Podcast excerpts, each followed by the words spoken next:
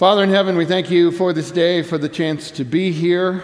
Lord, as we open your word now, speak to us about Jesus, that he would be Lord of our lives. In the name of Jesus we pray. Amen. So the real question today, the question that matters, is the one you see on the screen. It's really what we're going to be focused on. Do you call Jesus Lord?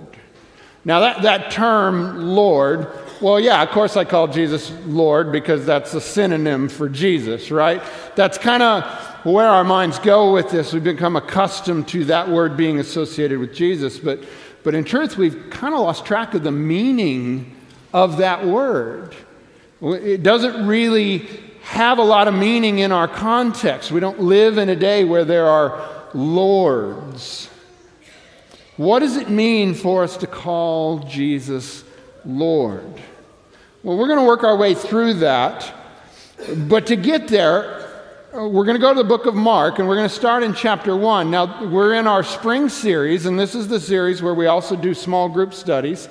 So we've done up the studies, and each week you'll find the next one on the website. And if you're a part of a group, you've already wrestled with this passage and some of these verses and some of these ideas. But we're in the book of Mark. The series title is Remarkable.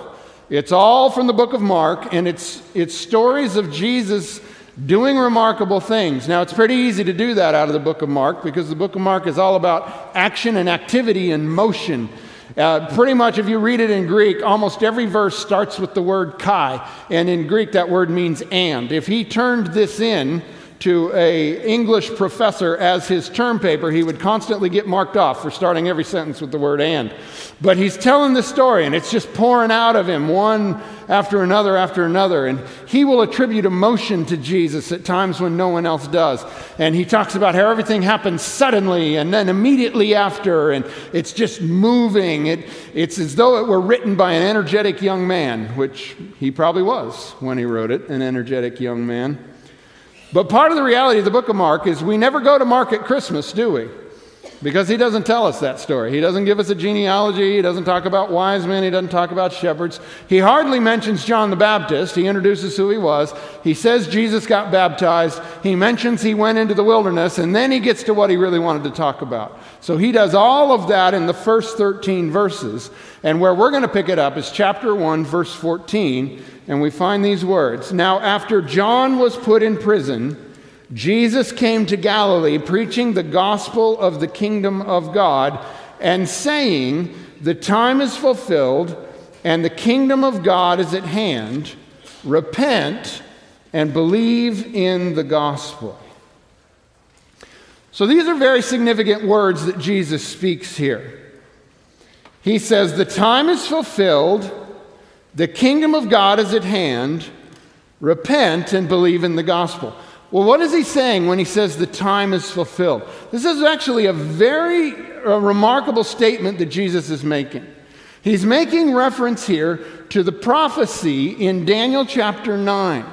The 70 weeks prophecy that says 70 weeks are given for your people to fill up the prophecy and to anoint Messiah the Prince.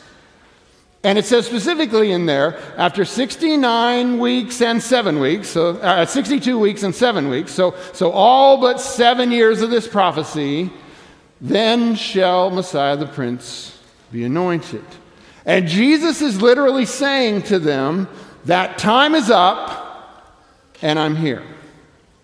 It's bold. And then he says, the kingdom of God is at hand, which is very true, but also very unclear to the people at the time, because their thinking was the coming of the Messiah and the coming of the kingdom of God means the point where the nation of Israel becomes great again like it was in the days of David. Have you ever noticed how when you get a single thought in your mind about something, how hard it is to get rid of that thought even after it's clear that's not reality? Well, this is what's going to happen, and it's going to happen throughout Jesus' time. He's declaring that the kingdom of God has come, but everybody's looking around and saying, I still see Romans. But that's not what it was about. All the way to the end of Jesus' life, he dies, he's resurrected, he's having his last conversation with the disciples on the Mount of Olives, and they say to him, is it now you're going to establish the kingdom? They still didn't understand that the kingdom Jesus came to establish was not like the kingdoms of the world. But he says the kingdom of God is at hand, and then he gives them instructions on two things they're supposed to do. Repent and believe the good news. Repent and believe. So these are bold things that Jesus is saying. Does he have sufficient authority to say these things? Well, I believe Mark sets out at this point to demonstrate to us, to tell us very clearly, that after making this claim, Jesus also clearly demonstrated he had the authority to say these things. In fact, I believe that in the next verses, we'll see four demonstrations of the authority of Jesus that establish his right to make this statement at the beginning. And the first one begins in verse 16, and it goes like this. And as Jesus walked by the Sea of Galilee, he saw Simon and Andrew, his brother, casting a net into the sea, for they were fishermen. And Jesus said to them, "Follow me, and I will make you become fishers of men." They immediately left their nets and followed him. When he had gone a little farther from there, he saw James the son of Zebedee and John his brother, who also were in the boat mending their nets. And immediately he called them, and they left their father Zebedee in the boat with the hired servants and went after him.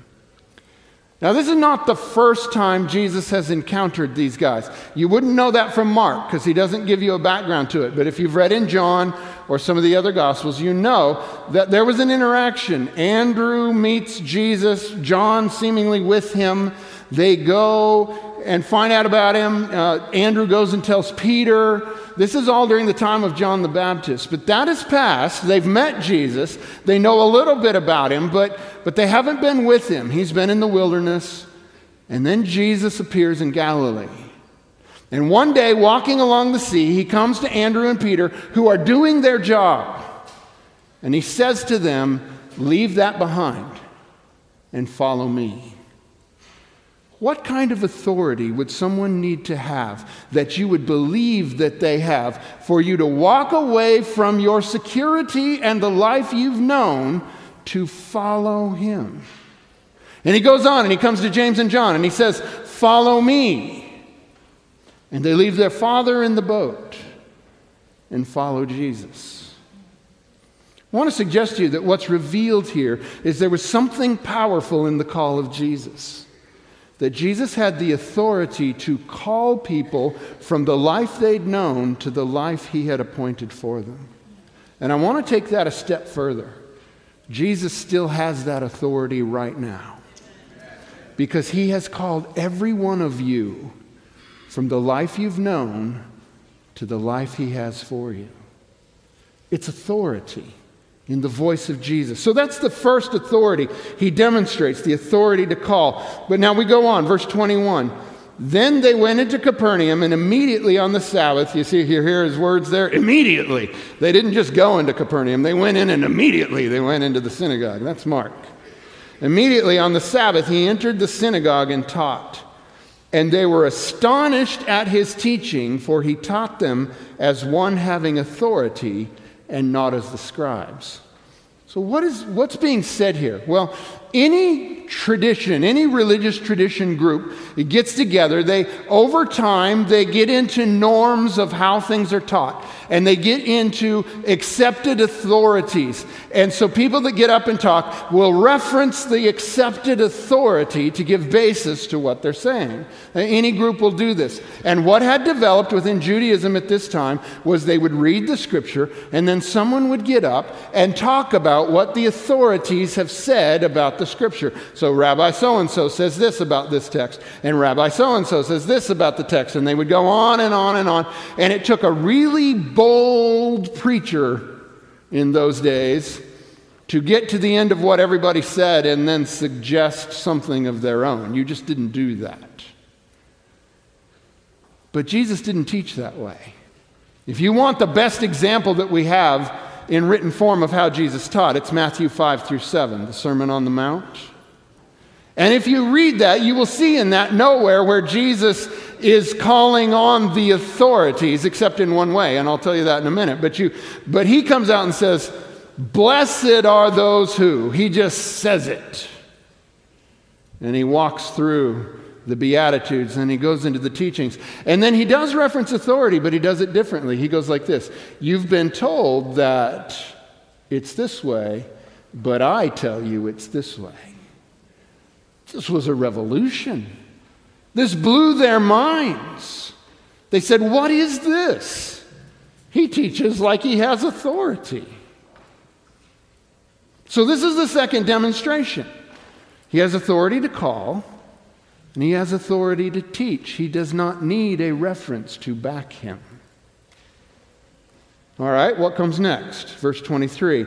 Now there was a man in their synagogue with an unclean spirit.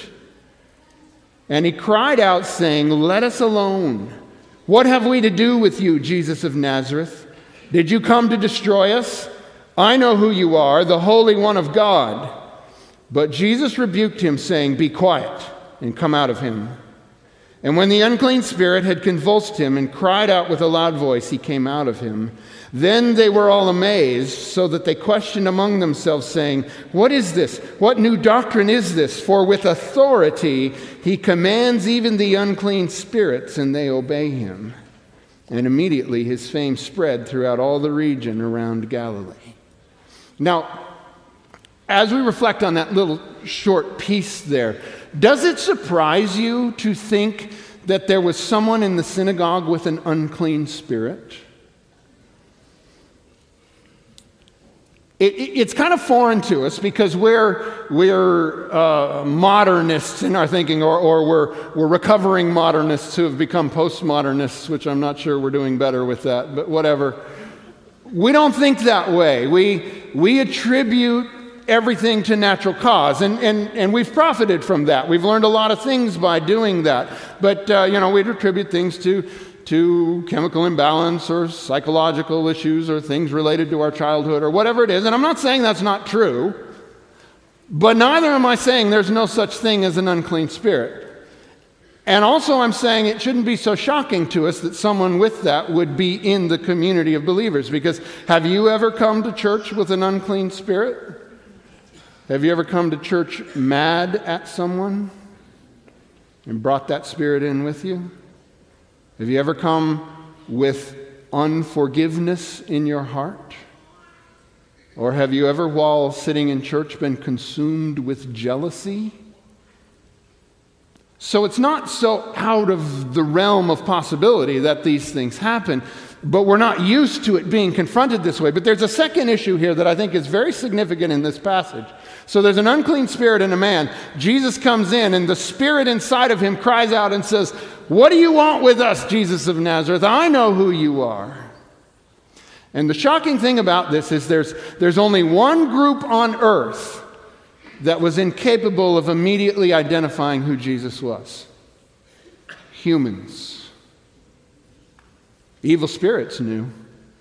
The second they saw him, they knew who he was. How about animals? Did they know? Hey, fish, I want you to grab a coin, put it in your mouth, and then get caught by Peter. Or, hey, all you, I want you all to swim in the net in the middle of the day. Oh, okay, Jesus. They knew, right? What about the donkey? Never been ridden before. Jesus sits on him and he walks in with the crowd cheering. How about the wind and the waves? Were they unclear? No, they knew who Jesus was. The only ones who didn't know were the humans. Everything else understood Jesus has authority. So he's got authority to call. He's got authority to teach. He has authority over demons. What else does he have? Verse 29. Now, as soon as they had come out of the synagogue, they entered the house of Simon and Andrew with James and John. So he's got his followers. They're there together. But Simon's wife's mother lay sick with a fever, and they told him about her at once. So he came and took her by the hand and lifted her up, and immediately the fever left her, and she served them. At evening, when the sun had set, they brought to him all who were sick and those who were demon-possessed, and the whole city was gathered together at the door. Then he healed many who were sick with various diseases and cast out many demons, and he did not allow the demons to speak because they knew him. So there it is again, authority over demons. But what other authority has he demonstrated in this passage? Jesus has authority over disease. The mother-in-law was sick. He said, "You're not sick anymore." He had authority. And he demonstrated that authority in the presence of the people. And the people were amazed. Now, the name traditionally given in English to someone who has authority is Lord. Now, there's a lot of different words in a lot of different languages, but that's an English word, and it's still even left over for us in this day. In England, you have the House of Commons and the House of Lords, right? So a lord traditionally was someone who had authority over land or over people or something like that. And in those days, the church leaders were called lords. Maybe that's not a good thing to bring back. Maybe we better leave that alone. But they were. They actually had a seat in the House of Lords. They were very important people. A definition of the word Lord for today is this. It's someone or something having power, authority, or influence. When you say Jesus is Lord, do you think about that word in that way? A lord was someone you obeyed.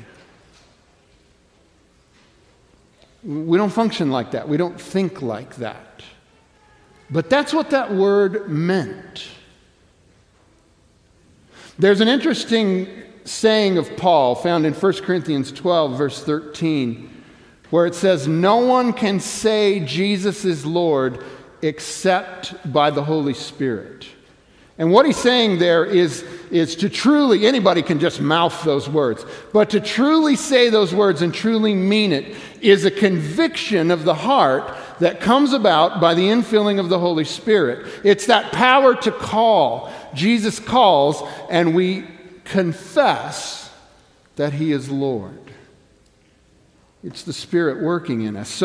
So in light of Jesus' demonstration of his authority, in light of the reality that a Lord is someone with authority, I bring you the original question again.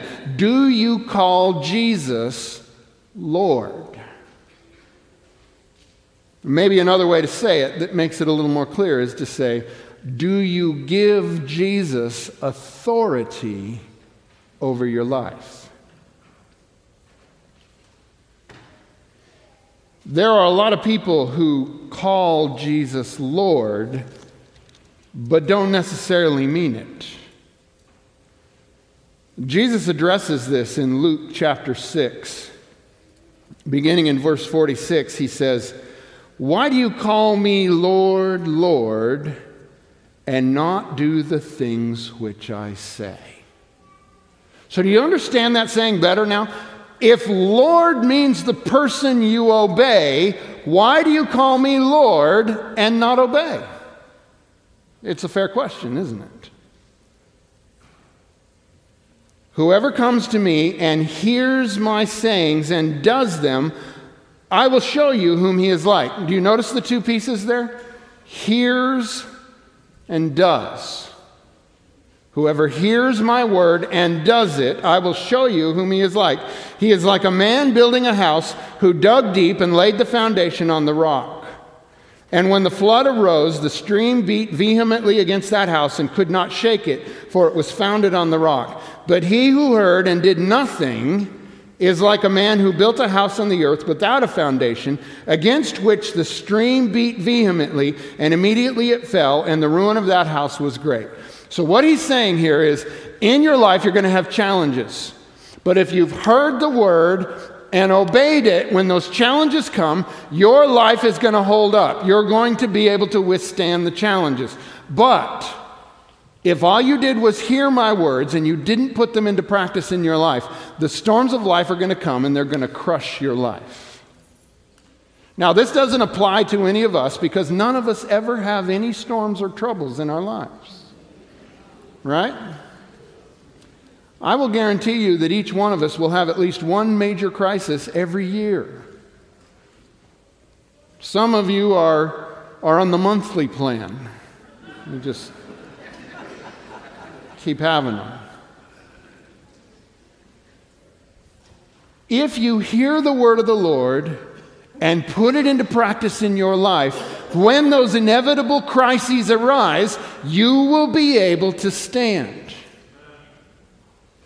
But if all you're doing is listening and not obeying, not putting into practice the words, then count on every time a crisis comes getting flattened. Matthew chapter 7, we hear this again. This is, in fact, right at the end of the Sermon on the Mount. Matthew chapter 7, beginning in verse 21. Not everyone who says to me, Lord, Lord, shall enter the kingdom of heaven, but he who does the will of my Father in heaven. Do you hear it again?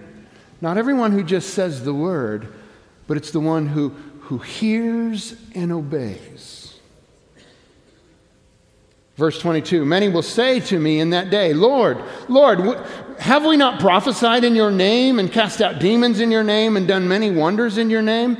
And then I will declare to them, I never knew you. Depart from me, you who practice lawlessness. What he's saying is it's not enough to just hang around the word. It's not even enough to be really effective in the church.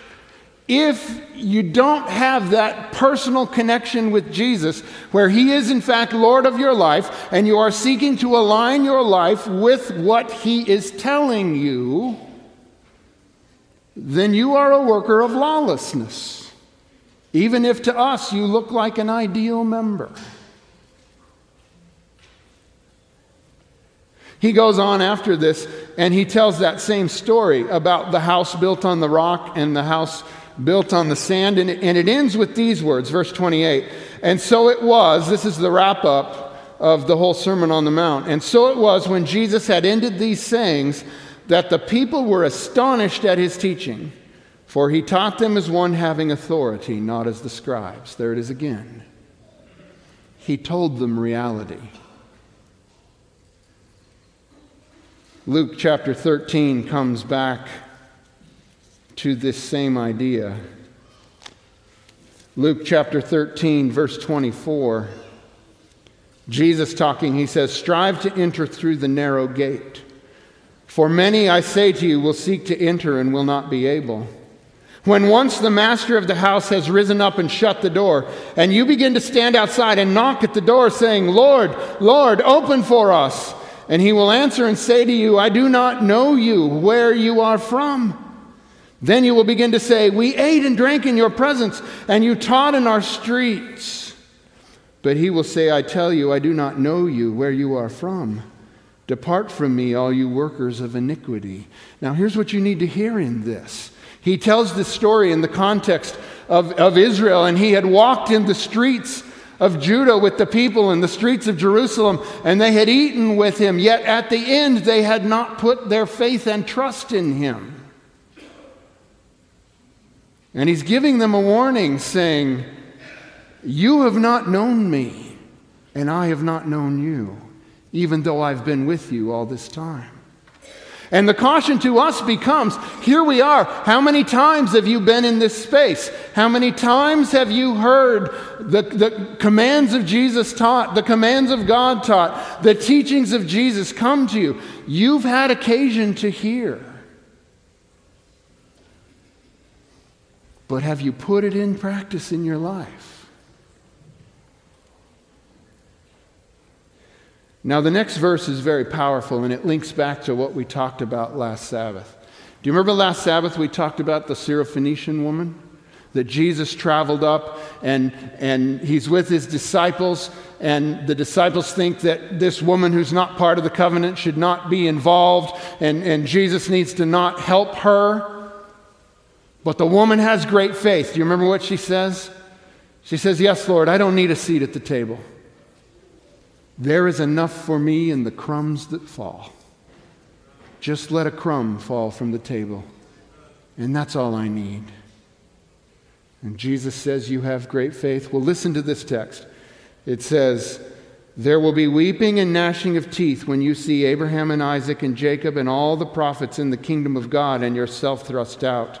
They will come from the east and the west, from the north and the south, and sit down in the kingdom of heaven. You know who you are? You're the ones from the east and the west and the north and the south. And because the grace of God is so good, you don't have to sit under the table. He's given you a seat at the table next to Abraham, Isaac, and Jacob.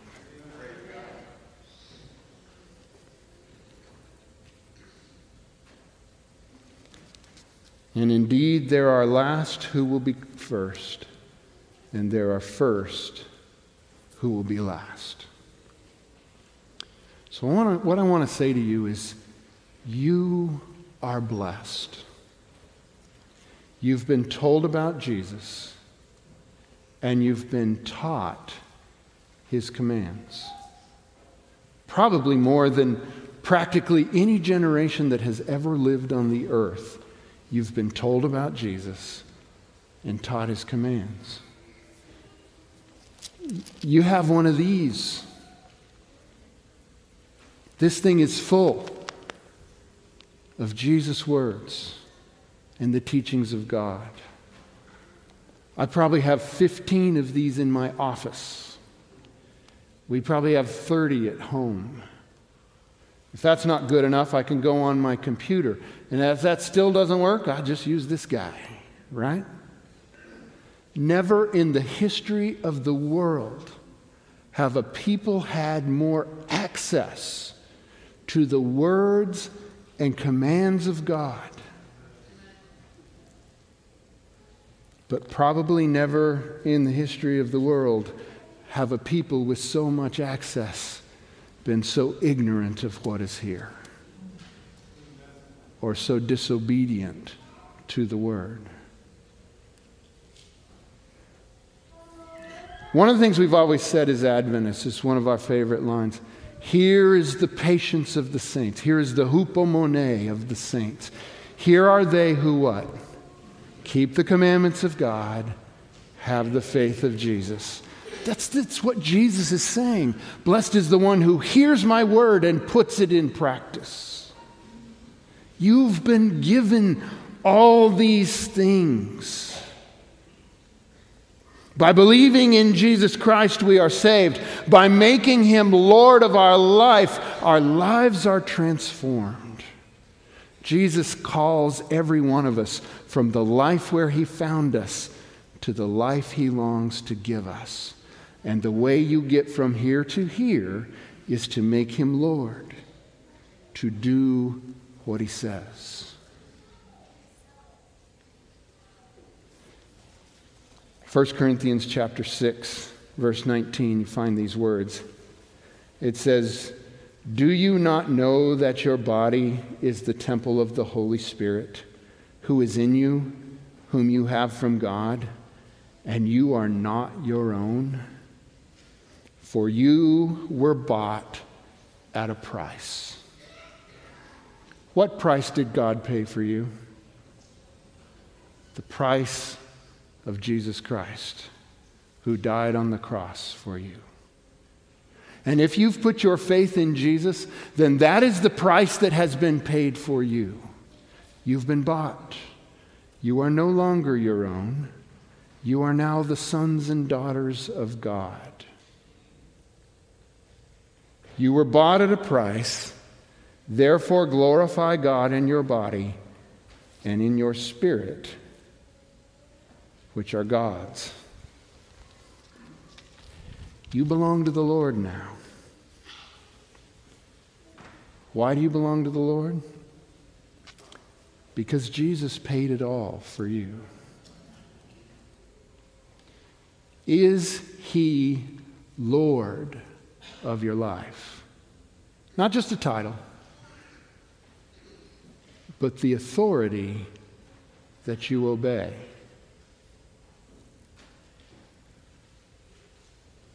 As we close today, we're going to sing that hymn, Jesus Paid It All. But before we sing it all together, I want to remind you of the words of the chorus. Jesus paid it all to him I owe. Sin had left a crimson stain. He washed it white as snow. It's powerful words, isn't it? It's a reminder why he's Lord. So powerful, in fact. I want these to stay with you. So, Will, I want you to give us that note. Before we sing it properly with the big organ, we're going to sing it a cappella, just this chorus. So give us that note. All right, you got that? Jesus paid it all to him I owe. Sin had left a crimson stain. He washed it white as snow. Amen.